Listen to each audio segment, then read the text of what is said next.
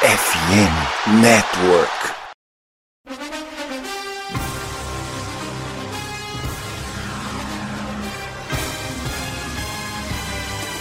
It would be a 57 yard try from this spot if they pick up no more yardage.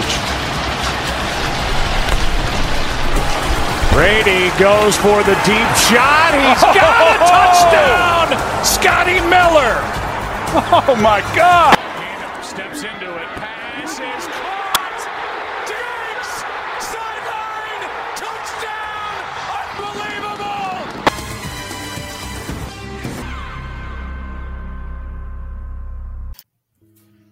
Bom dia, boa tarde, boa noite, amigos Hard Count. Estamos aqui para o nosso episódio do número 131 e depois de uma longa sequência de convidados, estamos agora novamente eu e Deminha contra a Rapa. Fala aí, Deminha, preparado para o nosso app de, de número 131, no qual falaremos sobre Fantasy Football, que é a semana que a galera mais está draftando aí já, algumas ligas até já draftaram, outras estão marcando aí, geralmente a galera tenta marcar pro mais em cima possível da temporada começar, para já ter todas as notícias, todos os cortes, todas as lesões, né?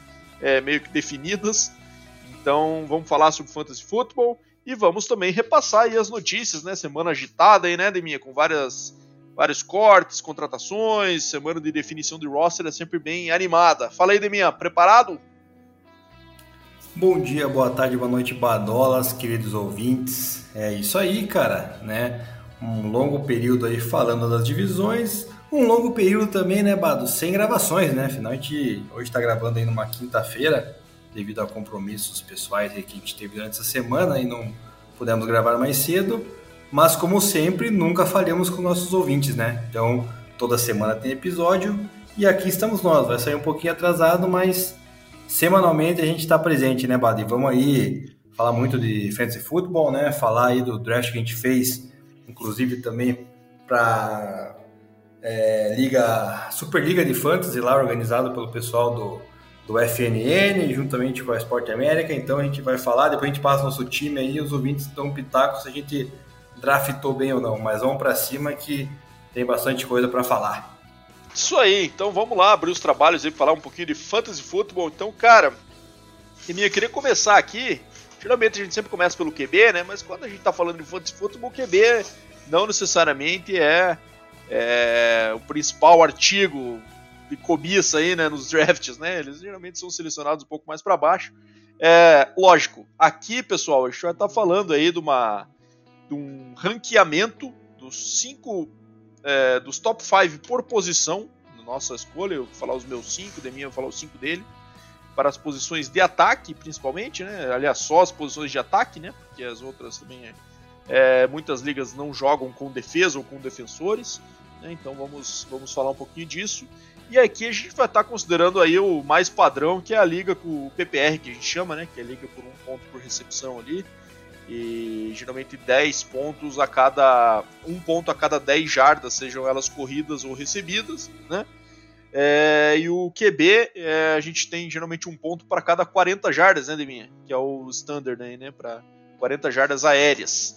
Então a gente está ranqueando aí com base nesse tipo de, de setup das ligas. Eu sei que muita gente joga aí com ligas diferentes, às vezes sem PPR, é, às vezes 0.5, né, o half PPR que a gente chama, 0.5 por recepção e não 1 ponto por recepção. Tem liga agora que tem dois QBs, tem os flex, né, então varia muito, mas a gente vai ranquear aí com base nesse standard aí. 1 ponto por recepção, é, 10 jardas por ponto para jarda corrida e recebida e é, um ponto para 40 jardas passadas do QB. Tá? Então esse que vai ser o nosso critério aqui. E eu queria começar, Deminha, primeiro contigo, falando sobre os running backs. Running backs que é uma posição aí que no Fantasy Football vem passando por um processo parecido com a da Liga, né, Deminha? É, eu lembro que no, no, passado, lá, quando começou a jogar, aí, uns 20 anos atrás, a primeiro round do, dos drafts de Fantasy geralmente era só running back, né? Então, é, eram, eram muito requisitados, principalmente os caras lá que tinham muitos carries por jogo. Isso vem mudando aí por conta de cada vez mais os times vêm trabalhando com comitês, né? Então, os running backs revezam. Então, a gente vem tendo a diminuição é, do valor dos running backs. Então, a gente tem cada vez menos esse running back que é o cara que tem a, o volume de carries maior, né? é, o cara ali que corre 20, 25 vezes por partida, é, vem se tornando cada vez mais raro. Então, esses caras que têm essa característica acabam sendo bastante valorizados no primeiro round, né? Mas o geral tem caído um pouco aí no ranqueamento. Então, Neminha, queria que você me dissesse o teu top 5 de running backs, é, considerando o PPR também entra na equação aí os caras que recebem é, recebem bastante bola aí naqueles checkdowns, né? Aqueles third down backs ali também tem o seu valor, né? Então queria que você colocasse os teus cinco na ordem que você coloca e também que você fizesse um comentário aí, mim. Quais que você acham que, que vale a pena que pegar no primeiro round, hein, considerando uma liga de 10 times, quais que é, geralmente podem sair aí segundo, terceiro. A gente tá falando de cinco, então a maioria primeiro, né? E alguns escorregam pro segundo aí, mas queria que você desse tua, tua opinião. E só para complementar, né, Bado, a gente também vai, além dos cinco top jogadores aí por posição, depois a gente dá umas dicas aí, na nossa opinião, né? Não combinamos, é verdade, Bado, mas fazer uns sleepers aí, né? Que às vezes a galera é, fica de olho muito lá, no, lá embaixo no board e também é aqueles que a gente acredita que não devem ser draftados por ter um pouco mais de hype, mas que na hora do vamos ver acaba não produzindo, pelo menos pro pro fantasy football. Então vamos lá, a minha Com lista certeza. aqui, Bado. Vamos falar de uns sleepers e de uns busts, né, minha? Vai uns dois, três cada um, a gente menciona aí. Exatamente. Então eu vou começar aqui na minha lista, e não poderia ser diferente, acho, acredito que grande parte dos jogadores de fantasy que tiverem aí na primeira ou na segunda escolha, né, geral, vão escolher Christian McCaffrey, né, o running back do San Francisco 49ers. A gente sabe aí, primeiramente, que o 49ers é, agora consolidou né, o Brock Purdy como seu quarterback titular, então não sabemos ainda o grau que ele vai voltar após a lesão, né, a cirurgia que teve no cotovelo. E o Christian McCaffrey, cara, sempre se despontou no, no fantasy porque é um cara que, além de correr muito bem com a bola quando tem bloqueios e campo aberto e não se machuca, ele tem o quê? Ele tem um diferencial que é receber passes, né? Ele é um exímio recebedor de passe então, o Chris McCaffrey para mim é o running back número um aí de todo o fantasy. Então, quem estiver jogando qualquer tipo de liga deve draftar Christian McCaffrey na primeira rodada e ainda mais entre as top 3 overall, né? Então, é, essa é a minha primeira escolha. Em segundo lugar, eu fico com o running back Austin Eckler, né? Inclusive, esse aí foi um que nós draftamos na nossa Superliga de Fantasy porque também é outro jogador que tem é, essa predisposição de receber bolas, né? Então a gente sabe que com, com ligas aí que o, as recepções contam bastante, o Austin Eckler é um cara extremamente confiável, né? Um cara que dificilmente dropa bolas, né? A não ser que seja bem marcado. E também corre bem ali na, nas trincheiras, é um running back até mais baixo do que a média, né? Porém muito forte, então ele é um excelente running back. É a minha escolha de número 2. Número 3 eu fico com Secon Barkley, né? Running back do New York Giants. Tá? Secon Barkley aí agora que vem é, inteiro para essa temporada aí, é, assinou o contrato de um ano, né? Acabou aquele holdout dele, então ele vai jogar, vai ser peça fundamental nesse ataque do Giants. É um cara extremamente habilidoso, forte, também recebe é, passes, né? Então é um cara que quem draftar ele aí não pode deixar passar aí da, do comecinho da segunda rodada, acredito eu. Acho que ele não pode passar da, da escolha número 14, né? É, só voltando ao Austin Eckler, o Eckler, na minha visão, ele é um potencial candidato a sair entre o top 5 aí do overall. Em terceiro lugar, aí eu coloco uma surpresa, né? Não para para nós, assim, né, Bado? Mas para grande parte aí da, da galera, que é Bijan Robinson, né? Calouro do Atlanta Falcons. O Atlanta Falcons apostou alto nele no draft esse ano. Se eu não me engano, foi com a oitava pick né, do draft. E aqui o Bijan Robinson, cara, é um cara que vem se mostrando, pelo menos nos touches que teve aí nessa pré-temporada, é muito confiável, habilidoso, forte então eu acredito que possa ser uma excelente é, para os jogadores aí, porque o Falcons, querendo ou não, tem ainda um QB jovem, né? Um QB que vai depender muito do jogo corrido. O Bijan Robinson vai chegar fresco na liga aí, né? Pernas novas, então acredito que ele possa ser um dos grandes destaques aí na posição de running back. Então ele na terceira colocação, também na mesma média ali, na visão, do Secon Barkley. Não pode deixar passar da 14. E por último, né, um running back aí que há muito tempo faz bastante ponto no, no Fantasy, esse ano não vai ter com ele dividindo o Nick Chubb, oh, perdão, o Kareem Hunt, que é o Nick Chubb do Cleveland Browns, né? Cleveland Browns também é, tem um jogo corrido com uma linha ofensiva muito boa, produtiva. Nick Chubb tem aí suas carregadas próximas de 20 por partida, né? Apesar de não receber tantos passes, mas é um cara que quando chega na goal line a bola é dele, né? O Cleveland Browns aposta nele e os jogadores de fantasy também devem apostar. É outro que também deve sair no meu ponto de vista aí até ao top 15, top 16 aí overall, então não pode deixar passar. Essas são as minhas cinco escolhas e só para finalizar, né, esse assunto aqui antes de a gente falar depois dos sleepers e bus, Pado, é, esse ranking não leva em conta o que nós colocamos lá no nosso top 5 de running backs do ano, né? Para diferenciar que o fantasy é diferente do, do que a gente pensa da, da NFL. Aqui no fantasy a gente pensa nos pontos porque é o que importa para a vitória, né?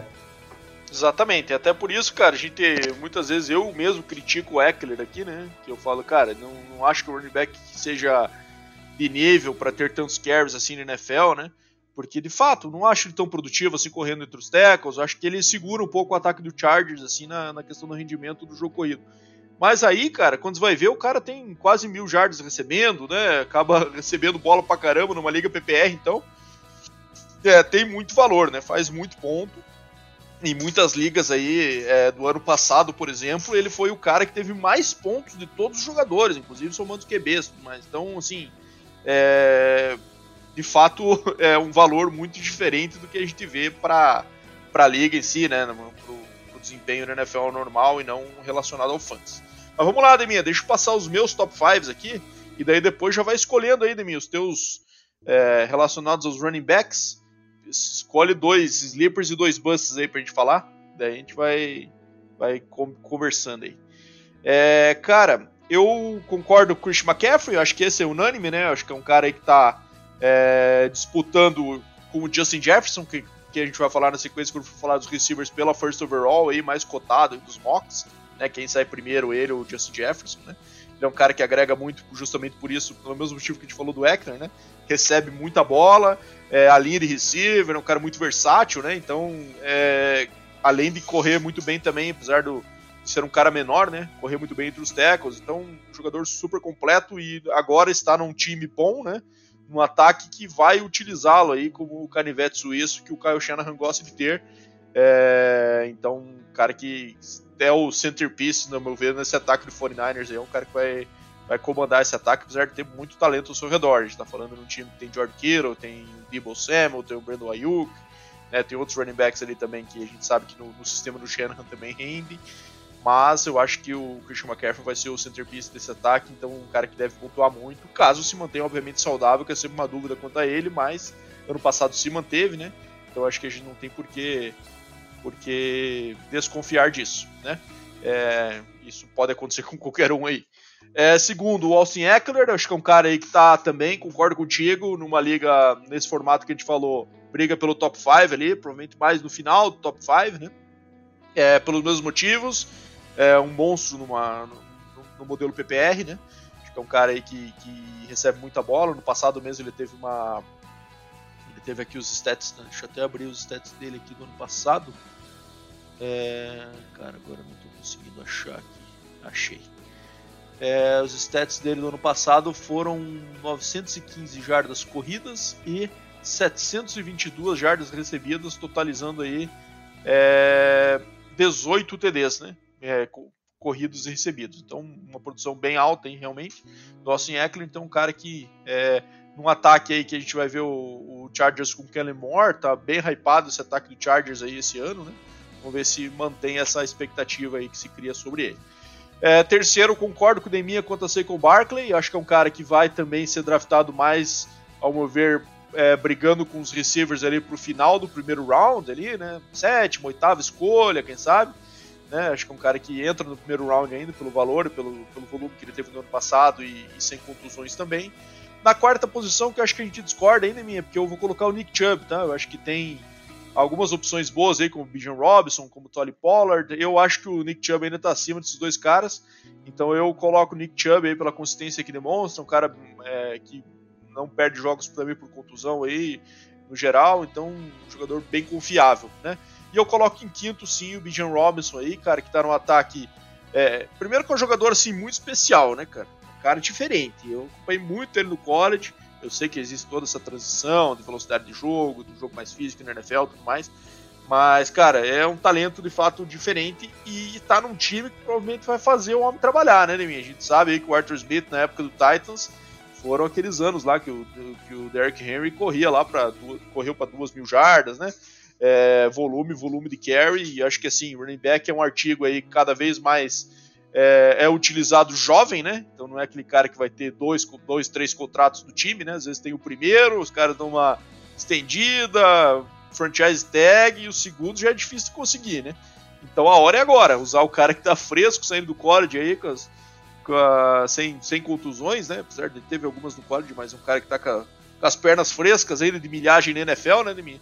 E vamos ver agora como que ele responde a isso. Acho que é um cara que vai ter bastante volume. Né? Acho que os running backs do Falcons, apesar do papinho do Arthur Smith que ele meteu aí nas últimas, últimas semanas, acho que não devem fazer muita, muita cócega no volume dele, não. Então acho que são os, os top 5 aí que eu coloco. McCaffrey, Eckler, Saquon Barkley, Nick Chubb e o nosso amigo Bijan Robinson, o look do Falcons. E aí, Leminha, separou os sleepers e os busts?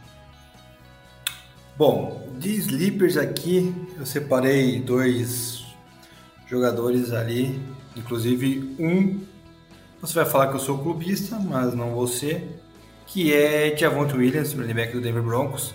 No passado sofreu uma lesão aí na quarta rodada da temporada, ficou de fora, rompeu ligamentos do joelho, mas é um running back extremamente é, confiável, que é um, um cara que é forte, é, é, baixo também, né? Assim como o Eckler. É um cara que quebra tackles. O seu primeiro ano de, de carreira foi o running back que mais quebrou tackles na NFL, ou seja, ele consegue escapar muito bem dos seus marcadores. Vai voltar esse ano aí é, completo para a primeira rodada já, e é um cara que ninguém acredita muito e está muito lá embaixo no, na maioria dos rankings, né? Tô pegando em base aqui. Tier, do Yahoo. tier 4, né? Tô colocando ele. Isso, lá no Yahoo. Lá pra baixo. Até o Yahoo e o próprio Fantasy Pros estão colocando ele lá para baixo. E é um cara que, para mim, fica a dica aí, não pode deixar passar, talvez, do seu quarto round ali, porque é um cara que é, vai ser extremamente confiável no ataque que o Broncos vai é, usar e abusar do jogo corrido. Então é um cara que tem que ficar de olho. O meu segundo é, sleeper que eu escolhi aqui, segundo e último, né, já que vamos falar só de dois, é o running back da equipe do Detroit Lions de Amir Gibbs, calouro também. Ele também está um pouquinho mais atrás ali na, na cotação dos, dos rankings, né? Mas é um cara calouro que vai vir para o ataque aí que foi muito explosivo ano passado, né? Usou e abusou o ano passado do DeAndre Swift e do Jamal Williams, né? Jamal Williams, inclusive, se não me engano, foi líder né, de touchdowns corridos na, na temporada, se não me falha a memória. E o, Jameer Gibbs, assim como lá o, o Bijan Robinson, calouro, né, fresco, vai chegar com tudo nessa liga e tem todo o potencial de, de causar impacto já no seu primeiro ano como running back titular na, na NFL. Beleza, eu vou falar os meus dois sleepers aqui de mim. Eu vou um pouco mais para trás que você. Eu vou falar uns aqueles caras para vocês pegarem aí no, no finaleira, né? É, cara, Devon Chain do Miami Dolphins. A gente falou dele aí nas nossas análises dos rookies, né? A gente tem um é, ele tá com uma questão aí de de pera aí, deixa eu ver até confirmar aqui. Ele teve uma contusão agora de ombro, né? É, então vamos ver é, ele tá voltando a treinar agora, mas é um cara que tem bastante potencial aí, bastante velocidade. E o backfield do Dolphins tem que monitorar, claro, se não haverá a contratação de Jonathan Taylor, né? Porque os running backs que estão lá são bem mais velhos, né? Então, tá falando daí de Raheem Mostert, de. Quer ver quem mais aqui que tem no Dolphins? Só para eu buscar aqui. Bom. É, Salvon Ahmed, então tem uns caras aí com um valor bem menor, né? Então ele pode ser um cara aí que pode se tornar titular ao longo da temporada caso não haja a contratação do Jonathan Taylor. Então vale um flyer lá no finalzão para às vezes você consegue uma pick lá que tá todo mundo já pensando em pegar kicker, tipo de coisa, e você busca um cara aí que pode ser útil para você na temporada. Outro cara que eu queria mencionar aqui é o Khalil Herbert. Na preseason do Bears, ele teve aí o maior volume com os starters, né? Então ele geralmente que atuou com os starters. Tem o Rashawn Johnson, tem o Delta Foreman lá também mas é um cara que já conhece o sistema, né? É contra o Rashawn Johnson, que é um rookie ainda, o Delta Forma indo pro seu primeiro ano no Bears, e pode vir a ser um cara também importante aí é, nesse, nesse backfield do, do, Chicago Bears. Deve entrar a temporada com o starter, então também tem um valor mais, mais ao final aí dos rounds. Deminha, seus busts running backs. Vamos lá então. Primeiro, Derrick Henry, da equipe do Tennessee Titans um dos melhores running backs, né, da NFL, quem sabe até todos os tempos, mas que no Fantasy esse ano acredito que já não vai ter seu valor, né? Correu aí temporadas de 2 mil jardas e tal, mas vem perdendo rendimento, vem numa equipe que vem em plena decadência aí na minha visão, né? Na NFL, que é o Tennessee Titans, já não tem uma linha ofensiva tão boa assim, um quarterback também já em declínio, né? Então eu acredito que o Derrick Henry já vem perdendo espaço desde o ano passado aí também, começou a dividir muita, muitas carregadas, então acho que Derrick Henry é um dos, dos busts aí para essa temporada. E o outro bust que eu vou colocar aqui, cara, que ninguém. Aliás, vou colocar até porque já vai começar a temporada perdendo quatro jogos, né? É Jonathan Taylor, né, do Indianapolis Colts, ele que solicitou uma troca, né? A equipe até permitiu que ele fosse procurar aí novos ares, porém as propostas que, recebe, que eles acabaram recebendo não agradaram o Colts. O Colts botou ele no PUP, né? Que vai perder as quatro primeiras rodadas da NFL. Então acredito que é outro bush aí que não vai agregar. Tem muita gente draftando ele alto, né? Até nas segundo, terceiro round ali. E eu acho que, cara, besteira. Eu acho que esse cara aí, cara, não vai produzir mais do que produziu tanto é que a temporada do ano passado também já não foi lá essas coisas, né? Então acho que é um cara que você deve descartar. Esses dois aí já veteranos, digamos assim.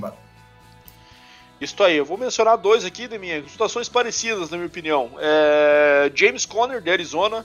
Eu acho que é um cara que, primeiro, que já demonstrou alguns potenciais de contusão aí. Eu acho que o Arizona está num modo completamente tanking. Acho que eles estão buscando aí mesmo para o primeiro first overall do ano, do ano que vem. É, porque, cara, os movimentos que eles fizeram aí de. Até, por exemplo, dispensar o Colt McCoy, provavelmente vão startar aí, já que o Kyler Murray vai perder algumas semanas. O cara que eles acabaram de trazer pro elenco, que é o Josh Dobbs, né? Fizeram um trade aí. É, trocaram lá o, o linebacker, me fugiu o nome dele aí, se puder confirmar para mim mas o linebacker que eles trocaram para o Giants agora por um valor baixíssimo, um cara que era um dos principais valores do time defensivos ali, então o time claramente está se livrando de tudo que tem possibilidade de talento para fazer um rebuild e quem sabe começar o ano que vem, caso o Caleb Williams saia por draft realmente, começar com o QB novo.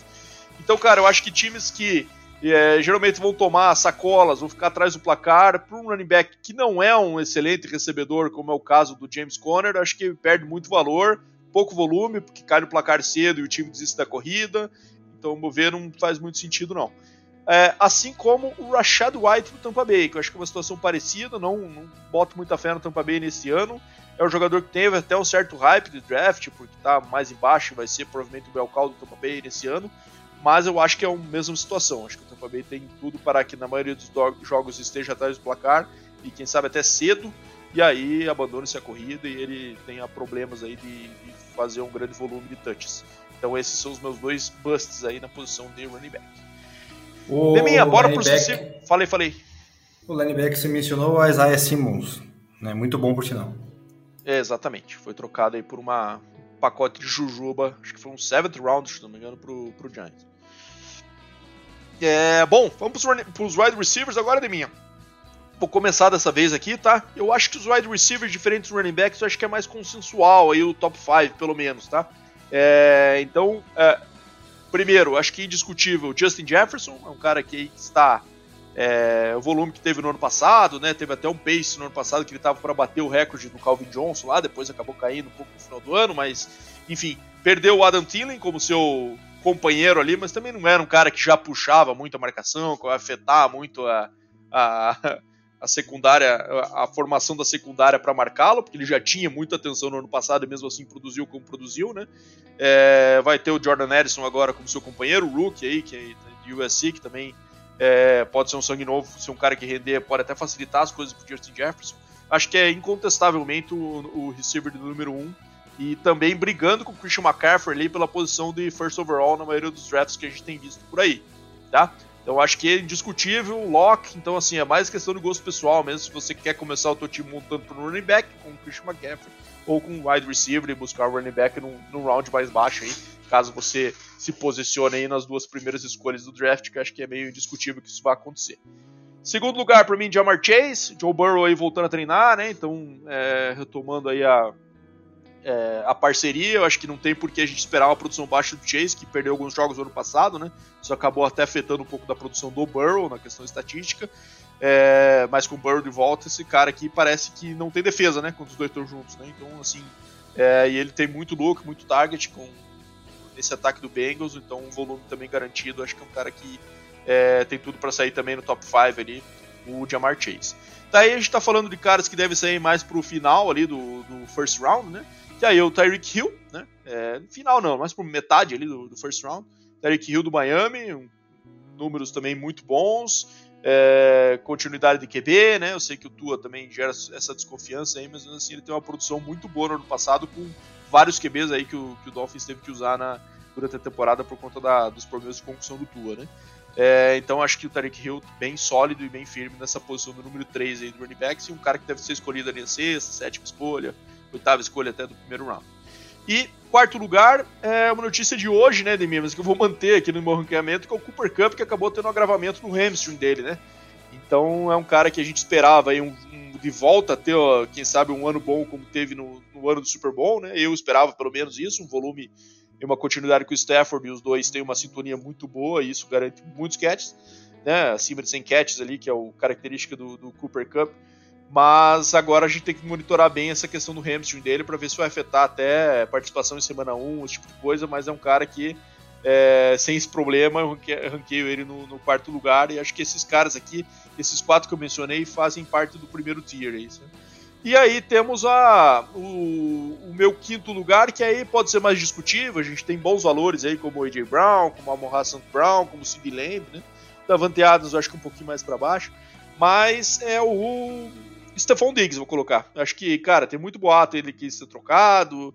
É, mas é, eu vejo que o Josh Allen mesmo deu uma entrevista aí eh, recentemente falando que tá tudo bem, que ele espera inclusive que o Stephon Diggs tenha o melhor ano da carreira. Então é sempre positivo a gente ouvir o, o QB falando isso do seu principal recebedor, porque é, querendo ou não as decisões dependem dele, né?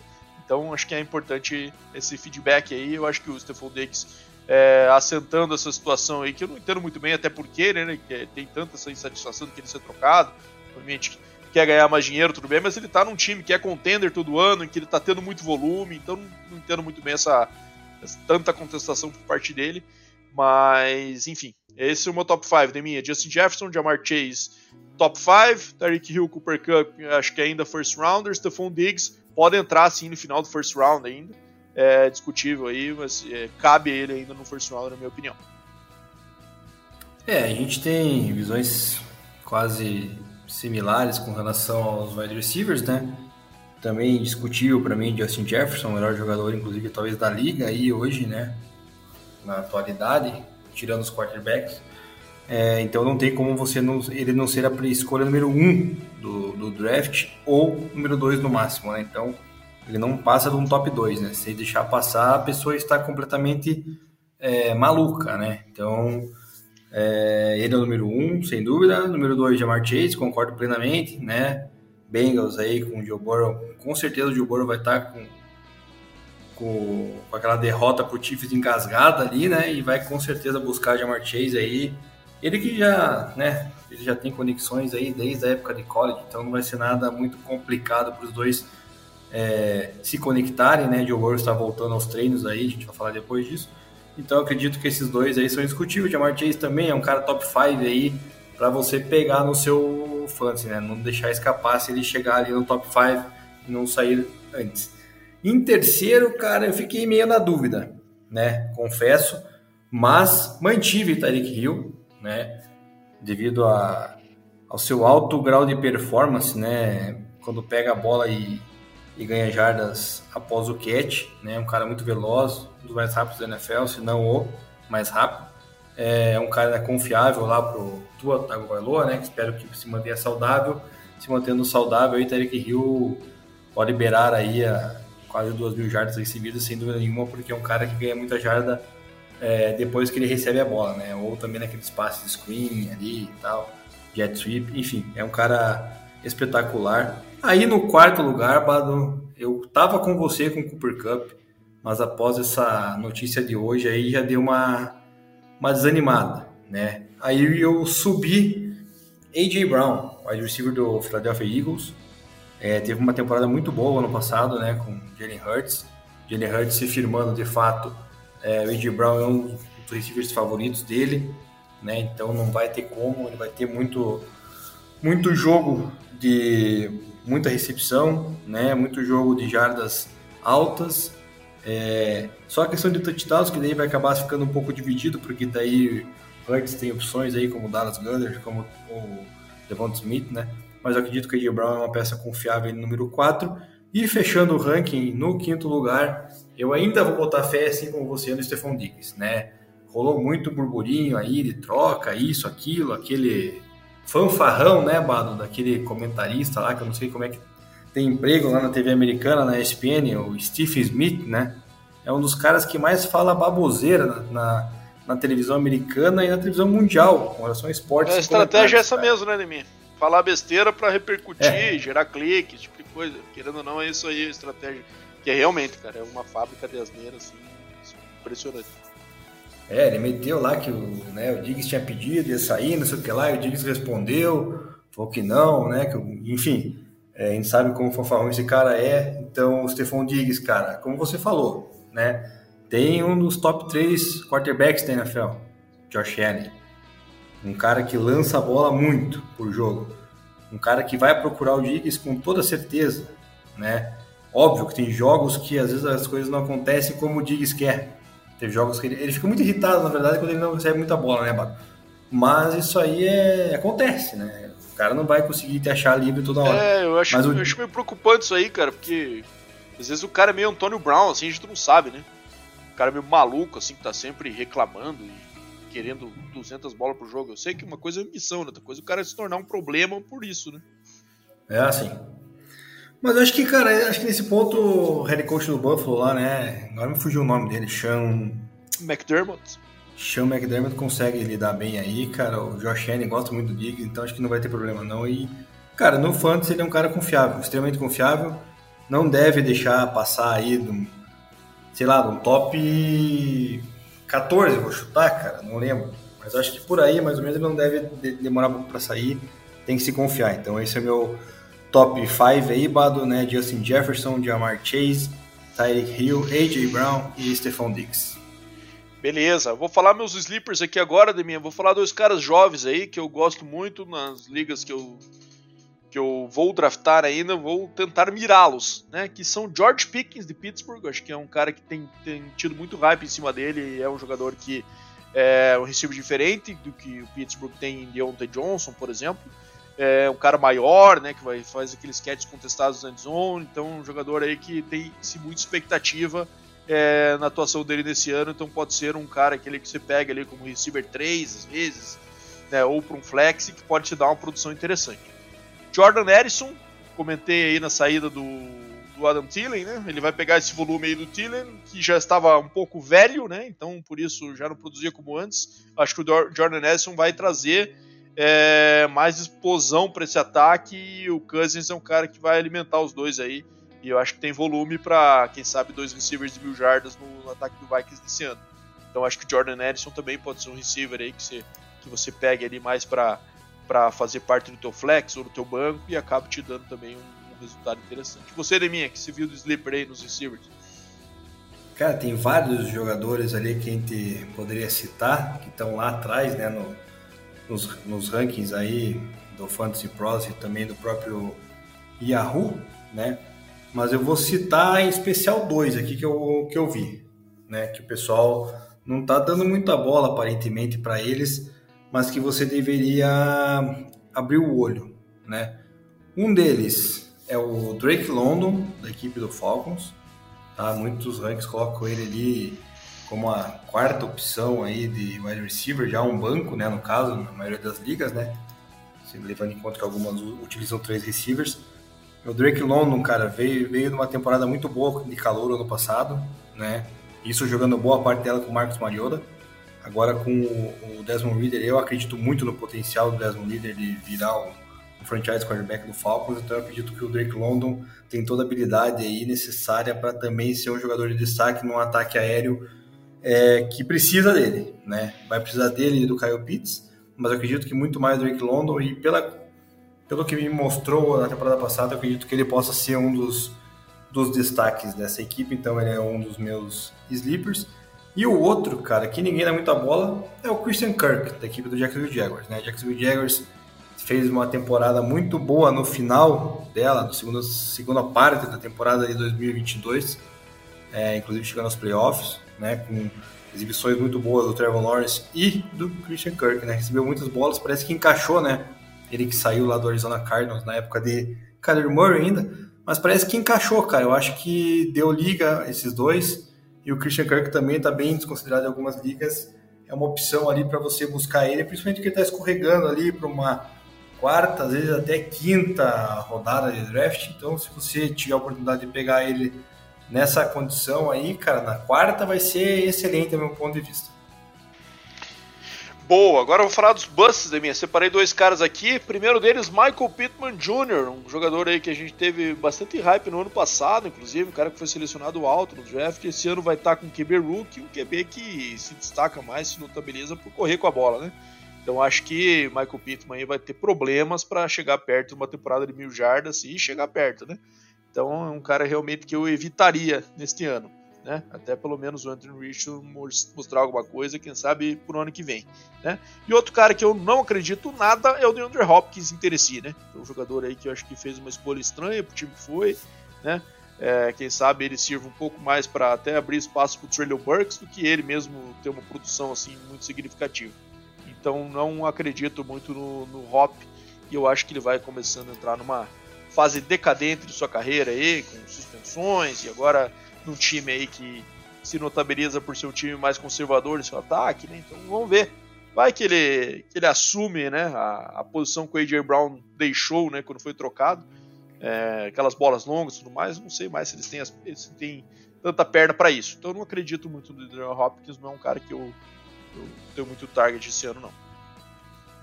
Cara, fiquei muito, muito feliz que você falou isso do Dre Hopkins, sendo que ele draftou ele, né? Mas tudo bem. Isso aí você acaba derrubando a gente aqui, né? Mas é, vamos lá, né? É, eu tenho duas escolhas aqui. Valor é valor, né, Neminha? Chega o momento do draft que a gente tem que pegar o que tá no board, né? É, exatamente. Mas não lembro quem que tava naquela hora, mas enfim. É, as minhas escolhas aí. Coisa mais não. é, não, não tinha mesmo. Cara, duas escolhas que eu coloco aqui. A primeira delas, a Mari Cooper, do Cleveland Browns. Cara, eu particularmente não sou muito fã dele, acho que é um cara que se machuca. Já tive ele no Fantasy alguns anos atrás, é, como até receiver 1, se não me engano. E, cara, não me agrada. Cleveland Browns aí, essa instabilidade do Deshaun Watson, né? A gente sabe o potencial que pode ter caso é, volte a jogar bem mas não acho que vai ser com a Mari Cooper, não. Acho que a Mari Cooper é um cara que está muito hypado, né? O próprio Fantasy Pros coloca ele aí no número 18, cara, eu acho que não, não, não cabe para Mari Cooper. O segundo que eu coloco, que eu escorreguei aqui, aí é o Keenan Allen, da equipe do Chargers, né? Todo mundo viu que o Chargers draftou aí o Quentin, jo Quentin Johnston, né? Quentin Johnston na, no draft, né? Já tem o Mike Williams, então, o Keenan Allen também tem aquele aquela bandeirinha da Suíça, né, Bado? Clássica ali no, no seu nome, no França famosa de lesão, né? Então é um cara que eu acho que se você puder evitar não cair, né, nessa pescaria aí que alguns rankings estão fazendo de colocar ele lá em cima, né, top 15, top, top 20, cara, não caia na cilada, cara, porque você vai se arrepender. Ele vai render bem alguns jogos, vai, mas, cara, não vai ser um cara que vai te levar a brigar por um playoffs e, quem sabe, um título de fantasy. Então, essas são as minhas duas escolhas. Beleza, então fechamos aqui os receivers. Vamos falar da sua posição agora, meu querido Deminha. Você vai abrir agora falando dos Tyrants. Eu queria que você listasse o teu top 5 de Tyrants, desse uma projeção de rounds para cada um deles.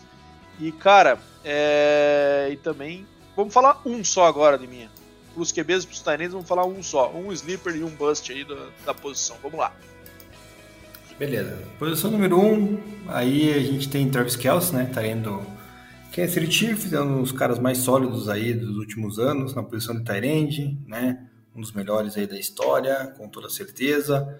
E é um cara que não dá para deixar passar aí do primeiro round, né? Ele não vai sair além da primeira rodada no Fantasy.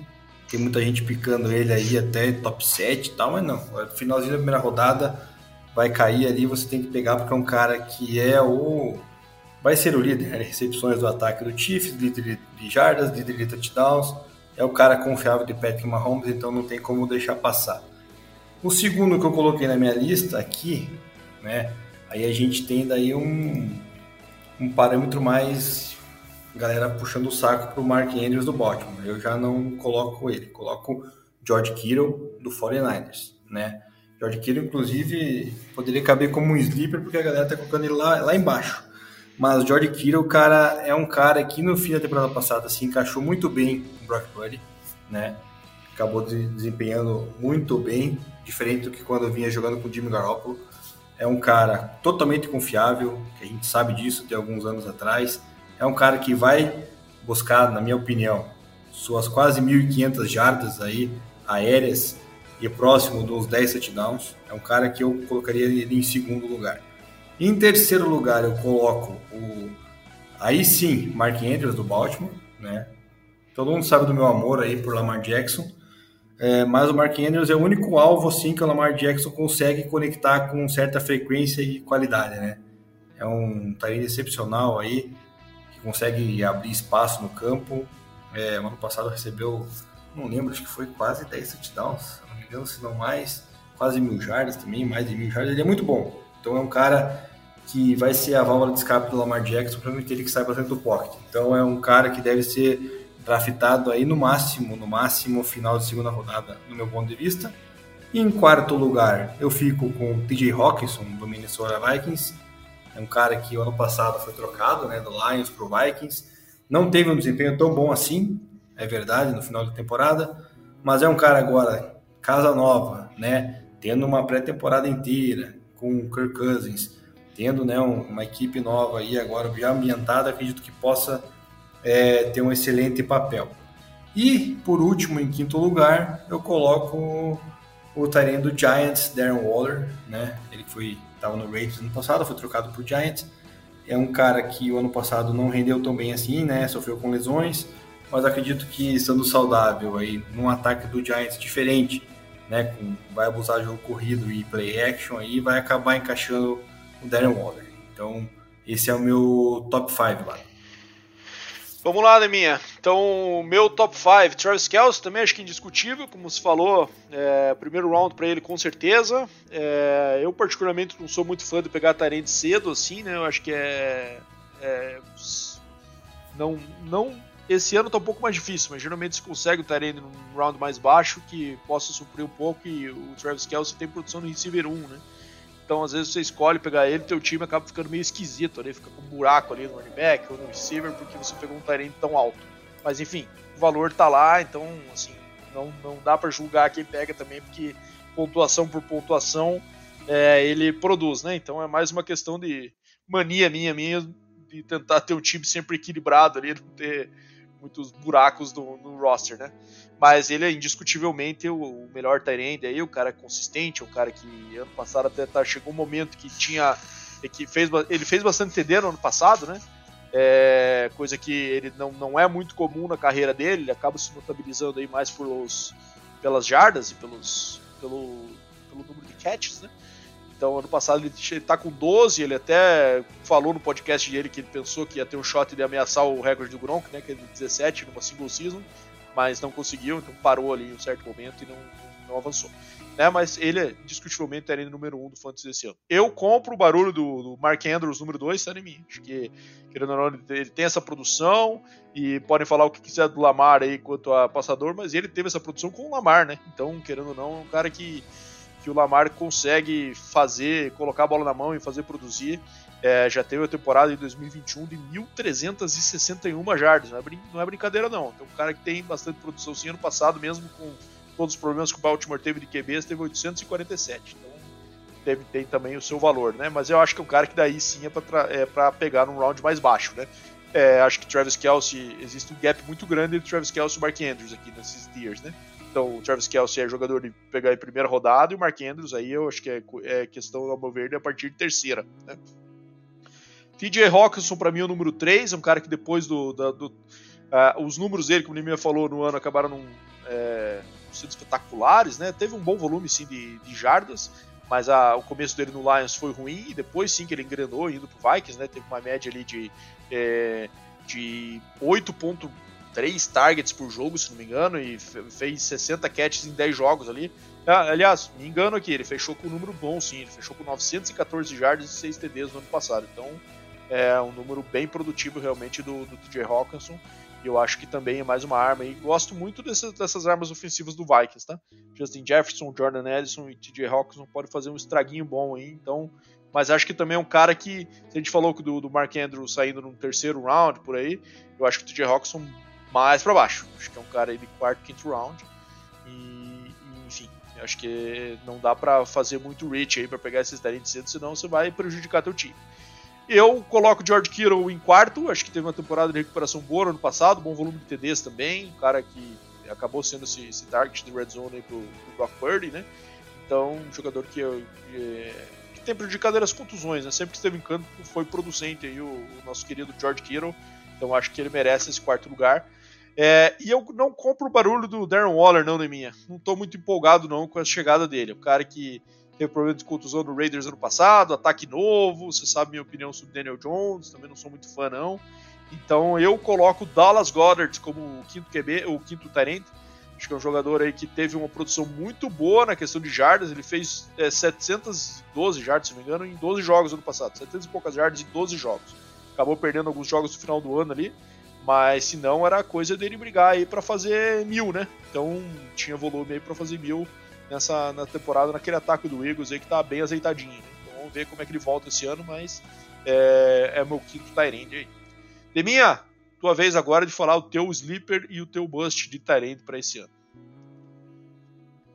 Vamos lá então, mano. Meu sleeper, primeiro sleeper, né? Depois a gente vem com, com o bust.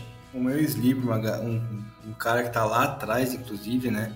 Muita gente tá deixando escorregar é o Cole Kmet da equipe do Chicago Bears. É um cara que eu apostei numa liga dinastia aí, fiz até uma troca por ele.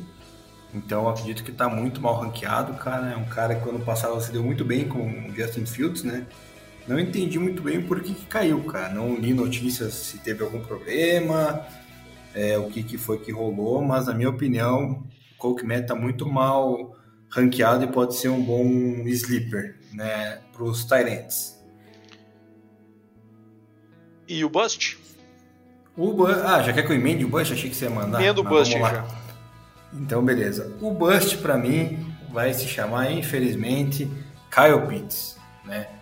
Draftei ele várias ligas no ano passado, no seu ano de calor, e aparentemente não deu liga, né, cara? Não foi bem. Foi um pouco bem no seu ano de calor, mas, cara, depois disso achei que não, não tá legal. Então acredito que não vale não vale muito aí investir no Caio Pitts, que está ranqueado entre os top 8, se não me engano, desse ano. Beleza, Areminha. Cara, eu vou passar meus sleepers tentando fazer isso sempre aí. Você tem passado os caras mais aí próximos do, do segundo tier, terceiro tier aí. Eu vou trazer um sleeper aí do tier 4 aqui no, no Fantasy Pros, que é o Sam Laporta do Detroit. Acho que é um cara que vem tido, tem tido bom desempenho na, Precision, é, bons reportes do training camp, é o cara que foi draftado cedo, né? Segundo, começo do segundo round aí pelo Lions. Tem essa oportunidade aí com a saída do TJ Hawks, ficou essa vaga em aberto e, e foi selecionado aí a dedo para cumprir essa posição. Então acho que é um jogador que pode ter um bom volume aí. Caso você esteja desesperado, não selecionou o Tyrande, está com um buraco no, na posição ali, depois de já ter pego quatro reservas do teu time, precisa de um Tyrande para escalar, acho que o Sam Laporta pode ser uma posição, uma opção de, de desespero aí, pode te trazer um bom resultado. Cara, e Bust para mim é um jogador que, na verdade, não dá nem para considerar muito Bust. Eu, eu, eu, acho que o Bust para mim vai ser o Darren Waller, não, não, não acredito muito nele. Mas se a gente for falar um cara aí que tem certo nome que eu acho que não vai dar boa, a galera às vezes pode se iludir, é o Mike Gesicki, né? Que foi ali pro New England fazer two play com o Hunter Henry. É, jogador que tinha um bom desempenho em Miami, era bem draftado, inclusive no ano passado, mas eu acho que se a galera for pegar esse ano, acho que vai se decepcionar aí, porque primeiro que o, o ataque do Patriots é um negócio muito estático, né? Então acho que pode ser que tenhamos problemas de produção aí nele nessa, neste ano. Bom, então vamos lá, né? Agora já fechamos então running backs, receivers e tight Vamos falar agora dos QBs para fechar a nossa análise.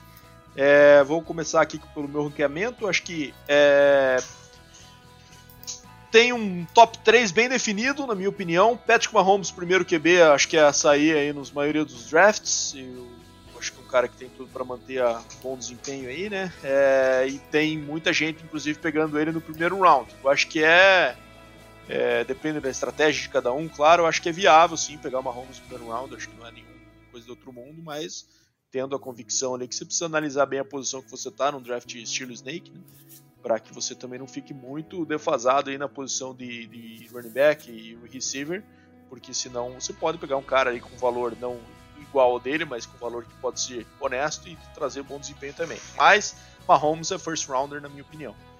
É, segunda posição, para mim, acho que existe uma grande discussão aí entre os próximos dois que eu vou falar, mas eu coloco ainda Josh Allen, acho que é um cara que é o ataque inteiro do Bills, né? É um jogador que tem muita produção correndo com a bola também, né?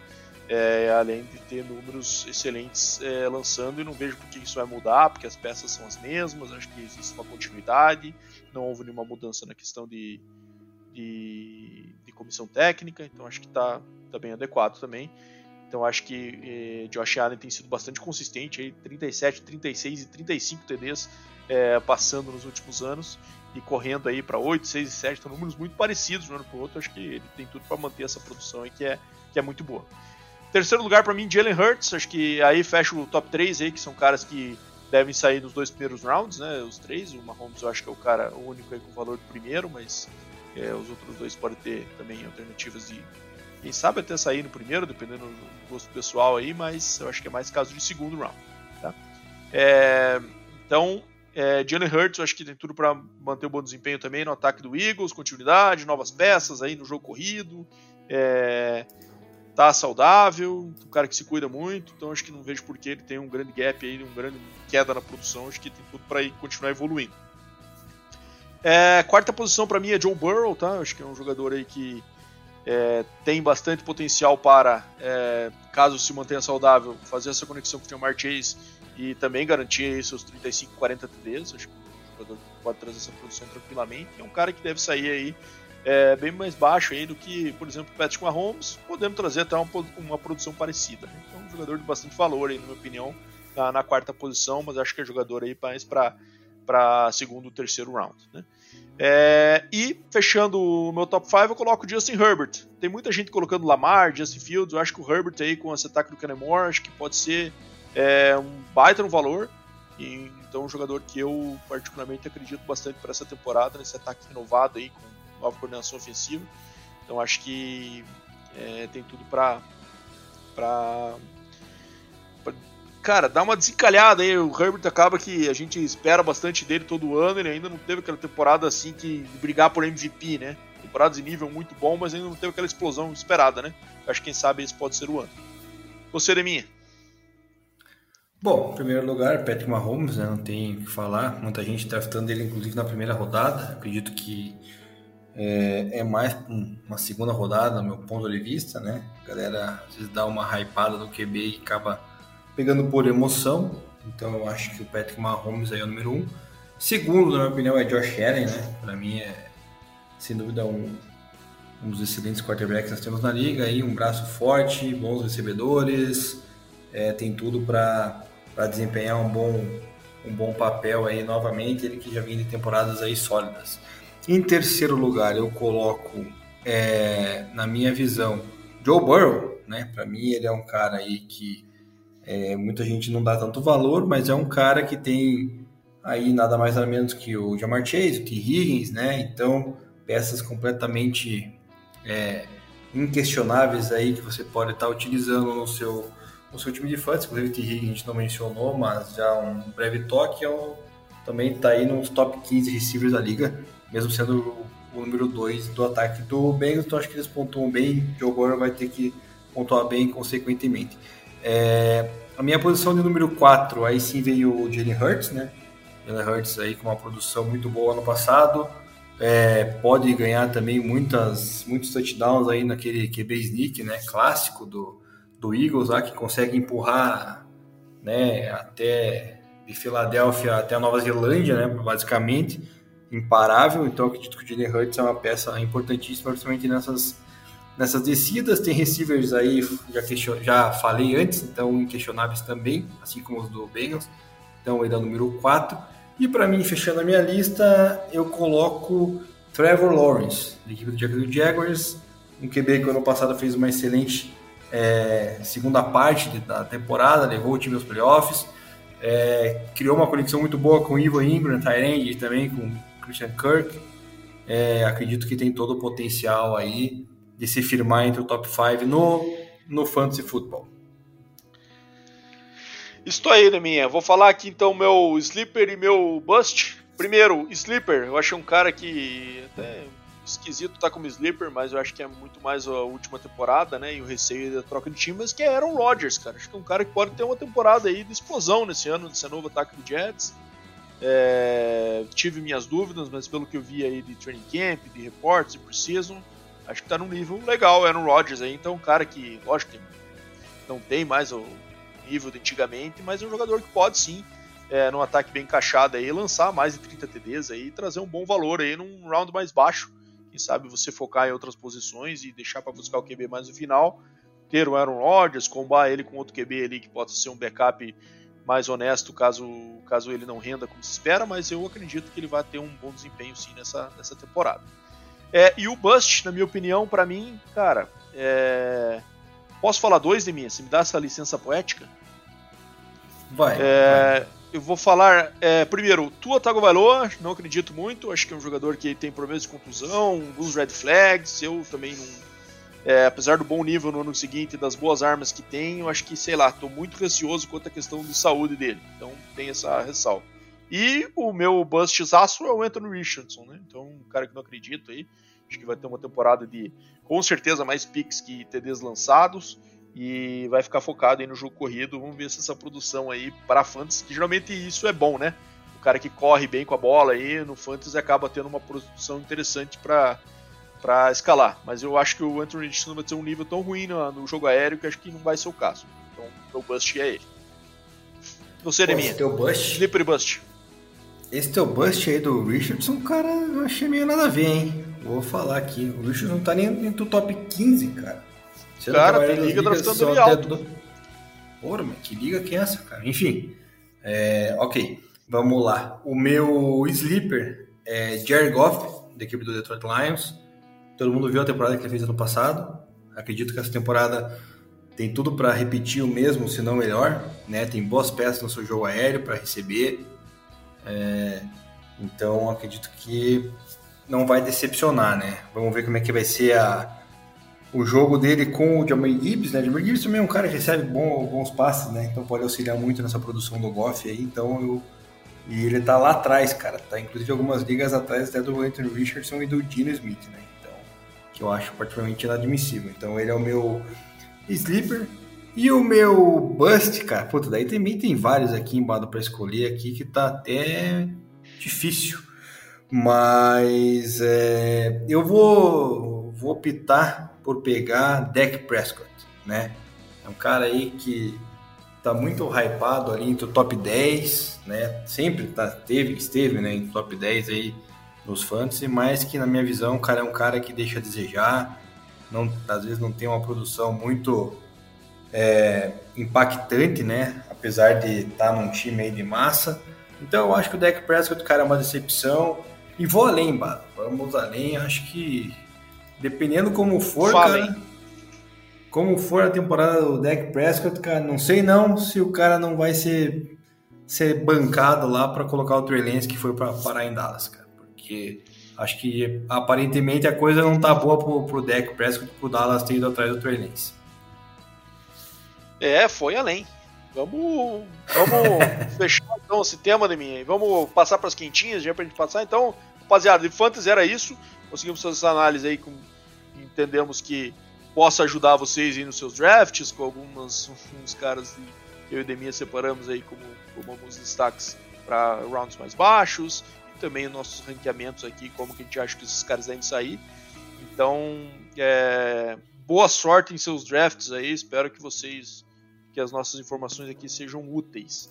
Né? E também busquem, claro, é, estudar um pouco antes do draft aí os seus analistas favoritos, que sempre é importante é, se preparar, né? É, bom, vamos passar para as quentinhas então, né, minha? É, falar as notícias aí da, da NFL das últimas semanas, teve bastante coisa aí rolando, né? Com, com os fechamentos dos elencos, o corte dos elencos aí para 53 jogadores, preparando já para o início da temporada na quinta-feira que vem, né?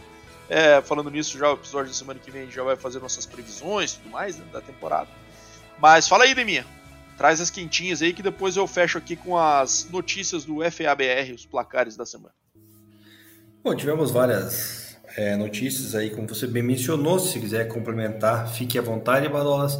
A primeira delas eu vou citar a minha posição, né? Que joguei por muitos anos de Tyrant, que TJ Roxon assinou uma extensão aí de 4 anos com a equipe do Minnesota Vikings, 68,5 milhões, uma média aí de 17 pontos 1 milhões de dólares, né? Ou seja, o Tyrene mais bem pago da liga, inflacionou o mercado, vamos ver quem vai ser o próximo, né? Então é merecido, não sei. Tenho minhas dúvidas. Para mim não mostrou muita coisa aí para a ponto de receber tanta grana assim e comparado ao Kelsey, né, que é um dos melhores, ganhando 3 milhões a mais que o Kelsey. Acho que alguma coisa tá tá meio furada aí, Bado. Então, Vamos ver a produção do, do TJ Hawkinson esse ano para ver se realmente o investimento foi válido. A segunda a gente falou mais cedo, o Cooper Cup, né? Teve um reagravamento na lesão no seu hamstring, não sei a gravidade ainda, mas o Chama que falou que é day to day, né? Então é, é um cara aí que está preocupando até pro fantasy, para quem já draftou, né? Então é bom ficar de olho. Terceira delas aqui, Bado, Chris Jones com seu holdout disse que aparentemente não joga até semana 8, né, Bado? Não sei como é que vai ficar essa questão do Kansas City Chiefs aí. Ele que foi um jogador importantíssimo para para já a fraca defesa do Kansas Chiefs. Vamos cá, cá entre nós ser sinceros, né? No, Problemaço esse, cara. Isso aí o Andy Reid tá, tá tentando botar por quente, falando, não, a gente vai seguir sem ele, o, o jogo segue e tal, mas, cara, problemaço. Vai ficar um. Vai seguir, mas vai seguir para onde, né? Aumenta, é. É, aumenta mais a pressão acima do ombro do Mahomes aí, que já tá sem receiver esse ano, né? Só com o Kelsey lá, os outros receivers aí bem esquisitos, né? O Kader Stone sendo o principal ali, o resto é, se esperava uma contratação no receiver mais, mais parrudo ali para dar um pouco mais de fortalecer esse grupo, mas não aconteceu, né? Então, enfim, Mahomes mais peso no ombro ainda com a defesa pior, né? Exato. E falando também, pegando o gancho aí, né, do Chiefs, Tyreek Hill, que já tinha saído de lá, né, liberando um espaço grande na grana. Não sei onde é que o Chiefs está gastando a grana, para falar a verdade, né, já que o Patrick Mahomes também não é um dos mais bem pagos, assim, digamos, da posição de quarterback. É, não vai sofrer suspensão aí por acusações de agressão. Essa notícia aí, confesso que o Bado me trouxe de surpresa, né, que eu não tinha visto. Ele se envolveu aí numa briga, alguma coisa assim. Então, uma briga numa marina, né? É, uma briga cara... lá que acabou que os caras se acertaram por fora aí não acusaram formalmente, daí segue a vida. O NFL também fez vista grossa e, e o baile que vai seguir, né, de mim. Bom para quem tem ele no Fantasy Football, né? É, Jonathan Taylor, a gente já falou, né? Vai perder as primeiras quatro semanas, porque a equipe do Colts aparentemente não vai trocar ele, né? Tem boatos, mas eu acredito que se não for de agrado, eles não vão fazer questão nenhuma de trocar. É, o Houston Texas cortou um dos melhores é, linebackers da sua equipe, né? Inclusive capitão ano passado, o Christian Kersey, né? Que foi, foi não, né? Pode assinar com o Bills. É, não deu para entender essa do esse corte aí do, do Houston, né? Foi um dos cortes mais impactantes aí nessa janela que se fechou. A Joe Burrow voltou aos treinos, que a gente mencionou anteriormente. Na questão dos quarterbacks, ainda falando, Trey Lance foi trocado por Cowboys, é uma quarta escolha, não deu para entender nada dessa troca, né, Bado? Porque o Trey Cara... Lance, quando só, não, só mencionando aqui que o Trey Lance, quando ele foi draftado, o Niners acho que deu três primeiras escolhas, né? E, e mais alguma coisa lá para subir e pegar o Lance, pegou e agora trocou por uma mera quarta é, rodada. O Cowboys, né? Não sei se pagou barato ou se também já é uma preocupação com o deck que eu acabei de mencionar. Enfim, é, foi esquisita, né? Muito esquisita, né? Aliás, o esquisito não foi porque, cara, tava claro ali que que ele também não tinha não tinha futuro no Niners, né? então eles não tinham que trocar ele mesmo, ou senão iam ficar com, com um problema na mão ali, cara que selecionado alto, que eles... e assim, o Cowboys eu acho que eles deram um valor é, baixo, né? Uma, um pick de quarta rodada por um cara que é um backup interessante, né? Um cara que pode ser ainda um potencial até sucessor, como você falou aí do deck, caso o negócio não decole. Né? Então acho que pro Cowboys é um bom negócio, mas pro Niners fica essa marca, né?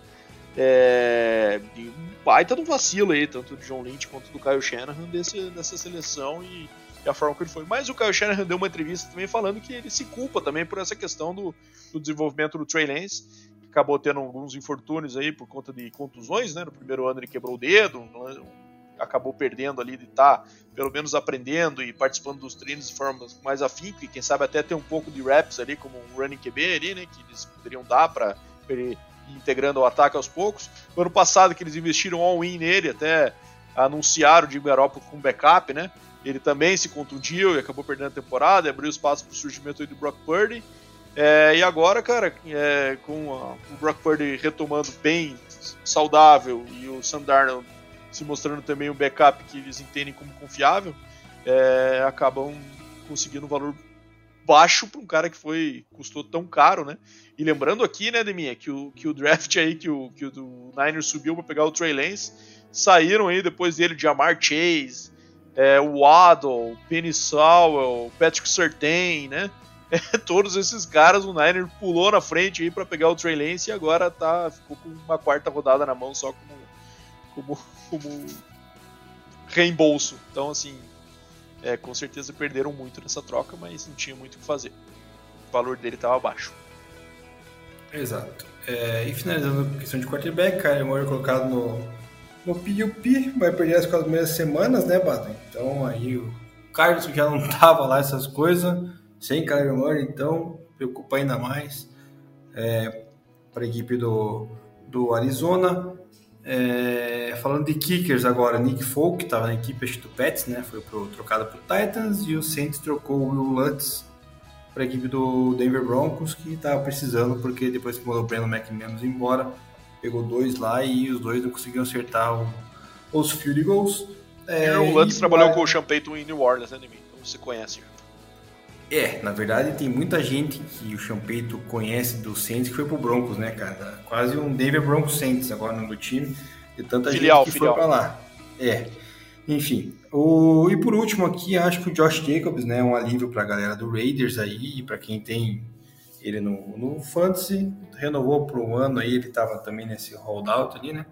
Então vai estar disponível aí já para a primeira semana do, da temporada e não vai ser de soca para ninguém. Seriam essas aí, acho que as notícias do da semana na NFL.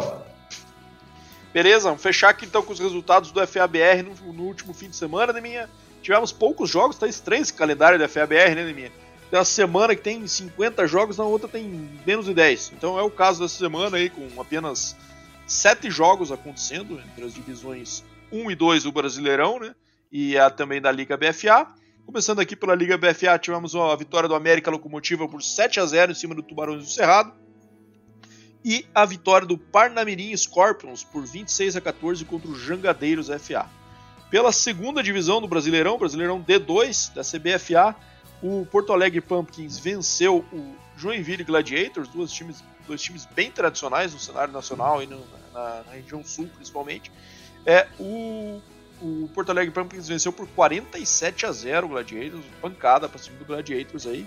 O Goiânia Saints perdeu para o Sorocaba Vipers, outra equipe clássica também, bem antiga aí do futebol americano nacional. O Sorocaba Vipers venceu aí, então o Goiânia Saints por 30 a 8. É, o São Bernardo Avengers venceu por 44 a 6 a equipe aqui do Paraná, do Londrina Bristol Backs. É, e fechando aí a, os jogos da, da Divisão 2, o Paraná Clube Guardian Saints venceu o Carlos Barbosa Chimangos, do Rio Grande do Sul, por 30 a 6. Né? Boa, boa partida aí do, também do, da equipe aqui do Paraná. É, pelo Brasileirão D1 tivemos apenas um jogo nessa rodada, Remy, que foi a vitória do Galo Futebol Americano, né? um também dos contenders ao título do Brasileirão D1 junto com o Crocodiles, né? É, venceu o Rio Football Academy, o RFA, por 21 a 2 é, neste final de semana. Então essa semana também temos um calendário recheado de jogos aí, temos é, 11 jogos a acontecer nesse final de semana, inclusive o jogo do Crocodiles contra o Brown Spiders na, no domingo às 14 horas, em que eu e Deminha estaremos lá prestigiando. Acho que é isso por hoje, né, Deminha? Tem mais algum recado aí para passar para a galera? Não, desses jogos bacana ver o Pumpkins e o Gladiators de novo, aí eles que passaram por uma período aí meio que de estiagem, né? Sem muito, muito se falar, equipes tradicionais aí do, do futebol americano lá no, no início ali da 2010, por aí, né? Época que ainda jogávamos, né, E sobre a divisão 1 da, do Brasileirão, cara, é uma crítica, não posso deixar de falar, cara.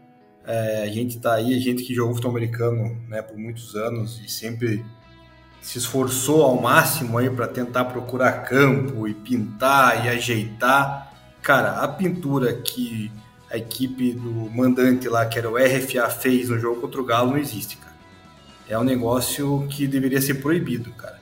Parecia que colocaram umas fita crepe lá, ou pintaram com aqueles spray do, de juízo de futebol, sabe? Cara, negócio horrível, cara. É uma crítica Era mesmo. grama sintética cara, também, né? É lá no, Era grama lá no CFZ, né? Centro, é no, no, futebol, no clube do Zico lá né, no Rio de Janeiro. Então, Exato. Sabe, é uma... Vocês tinham algum problema na pintura de eles poderem fazer alguma coisa muito é, muito forte para marcar o gramado, então acabou. É, realmente não ficou legal, mas acho que também choveu dentro de mim, acho que teve esse agravante também. É, mas cara, ficou feio. Os números. Cara, era um risco, na verdade, os números para difícil de enxergar, né? Para quem queria ver a, os números 10, 20, 30, 40, 50, tava, tá complicado. Então é uma crítica mesmo, cara pessoal poderia pelo menos focar um pouquinho mais e caprichar um pouquinho mais. Espero que no próximo domingo assim seja aqui em Curitiba no jogo, que também vai ser no campo sintético, né? Assim como foi na final do, do Paranaense, onde tivemos lá em São José, que foi muito bem pintado, de passagem, tomara que se repita, porque, cara, acho que é o mínimo, né, para os atletas aí que tanto que tanto é, se preparam aí durante as semanas, todos eles aí, a maioria, né, atletas aí amadores e que têm outros trabalhos, então é o mínimo que o pessoal deveria fazer, um, apresentar um campo bacana para a galera jogar. Então seria essa a minha crítica. Perfeito, Lemin, é isso aí. É, e querendo ou não, também reflete na qualidade do produto que a gente vende aí, né? Então, o FABR surge crescendo cada vez mais no Brasil, né? Então, também é importante manter essa qualidade para os espectadores. Mas Inclusive, né? Também, a gente sabe também das dificuldades, né, minha? A gente sabe que muitas vezes também essas situações acontecem não porque a galera não quer, mas por conta de alguma dificuldade de, de estrutura aí ou de, de, de, organização até que pode acontecer aí nas, nas situações, principalmente que envolvem chuva. Tem que falar. Pra galera que não sabe, rapaziada, quem muitas vezes quem pinta campo aí no, no futebol americano brasileiro são os próprios atletas, né? Então você precisa contar ali com um cara, às vezes, que saindo num no, no, dia de semana à tarde, caso o jogo seja no sábado, que possa ajudar lá, que não vai trabalhar ali naquele dia, que possa ir lá pintar campo. Então é dureza. Daí às vezes você tem um, dois dias para pintar o campo e chove. E aí o que que faz? Né? Então tem essas dificuldades que a gente conhece bem, né, Demir? Não é tão, às vezes não é tão simples quanto parece aí, pode, pode acontecer. Mas é isso, meu amigo Deminha. Acho que fechamos aqui, né? É, obrigado aí por mais um. É, semana que vem voltamos aqui com as nossas previsões da temporada, que depois a gente faz a prestação de contas no final do ano, né? Gente acertou, errou tudo, MVP, campeão de divisão, caramba. A gente vai fazer aí na semana que vem já também fazer uma análise da primeira rodada, porque semana que vem tem jogo, moçada. Chiefs e Lions na quinta-feira já abre a temporada, então é, tá chegando, tá chegando. Chegando a hora. Valeu, Deminha, obrigado. Valeu, Badolas. E fazendo uma crítica agora a nós, né, cara? Acho que se bater um, um TCU aqui, nós estamos ferrados, cara. Porque eu acho que ele nunca prestou conta dos nossos palpites iniciais no final da temporada para descobrir se a gente acertou ou errou, né? Então, mas vamos tentar fazer para o próximo ano aí, cara, para a gente não, não deixar os ouvintes na mão aí e conferir os nossos pitacos aí que, que vão, vão aparecer na próxima semana. Então, galera, um bom dia, boa tarde, boa noite. Espero que tenham gostado do episódio e até a próxima semana. Um grande abraço.